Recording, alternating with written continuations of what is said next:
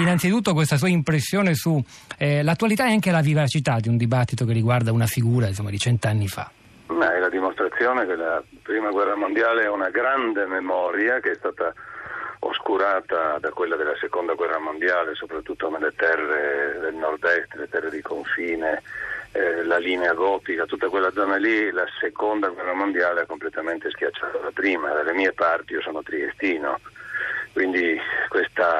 linea era, era diciamo, una linea difficile dove completamente quello che è accaduto dal 40 al 45 e anche gli anni successivi ha schiacciato la memoria di, di Puglia.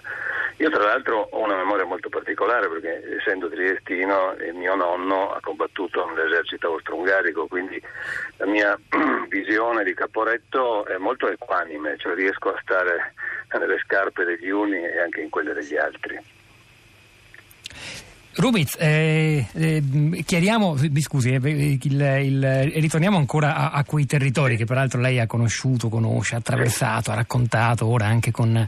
eh, con, con immagini. Il, perché ha scelto di mettere anche il feldmaresciallo Rommel al centro del suo racconto questa volta? Beh, perché il suo, il suo sfondamento, diciamo, il suo reparto, il modo con cui si muove il suo reparto in questa giornata, cioè oggi, cent'anni fa, è un assoluto capolavoro di tattica ed è la quintessenza del grande cambiamento che è avvenuto nell'intera prima guerra mondiale nel 1917, in cui ci sono i tedeschi per primi, capiscono i limiti della guerra di posizione, degli attacchi frontali e cominciano a studiare la, la, la tecnica della penetrazione, che funzionava con uh, sistemi io parlo dal punto di vista militare adesso, non politico e neanche psicologico e neanche quello della cittadinanza di, di noi italiani rispetto ai tedeschi o agli austro-ungarici. Ecco, lì è avvenuto qualcosa di nuovo e di inaudito per il soldato italiano,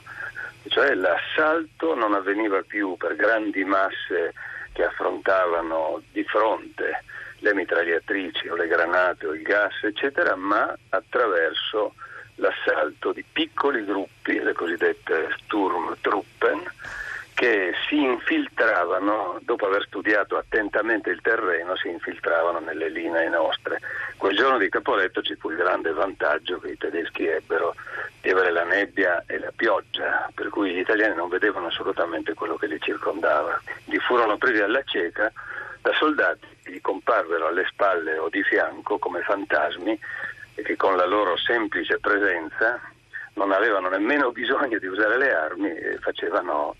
trasecolare i soldati italiani che si trovavano a vivere una specie di incubo, ma anche gli ufficiali erano di fronte a qualcosa che fino a quel momento era inconcepibile e oltre all'incubo, la beffa ad essere poi tacciati di, di, viltà o qualcosa che sembrava ravvivare quello stereotipo dell'italiano che pensa solo al particolare, che non ha coraggio e virtù sufficiente per eh, gettarsi sì, contro il nemico. No? Tanto è vero che, che, che si è dovuto aspettare parecchie decine d'anni per cominciare a cercare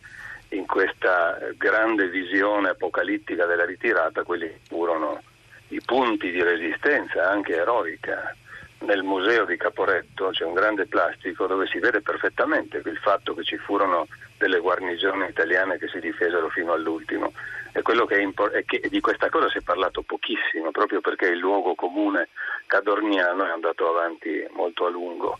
E ci fu effettivamente, ci furono dei punti in cui l'italiano resistette e resistette disobbedendo agli ordini del, del, del, del quartier generale che aveva sentenziato in assenza di comunicazioni da parte degli alti comandi il, il, la truppa non è tenuta a prendere iniziative. Siccome non c'erano di queste comunicazioni, le linee erano state tagliate perché i tedeschi avevano astutamente bombardato le retrovie proprio a questo scopo, molti reparti tacquero, non fecero nulla, non presero iniziative. Quelli che reagirono lo fecero contro il volere degli alti comandi. Vedi soprattutto Badoglio, che tra l'altro è questo proprio tipico diciamo, del, del, della situazione che, che emerge da Caporetto, che nonostante i madornali errori che fece, vide una folgorante carriera negli ultimi mesi della guerra, carriera che poi continuò sotto il fascismo fino alla seconda guerra mondiale.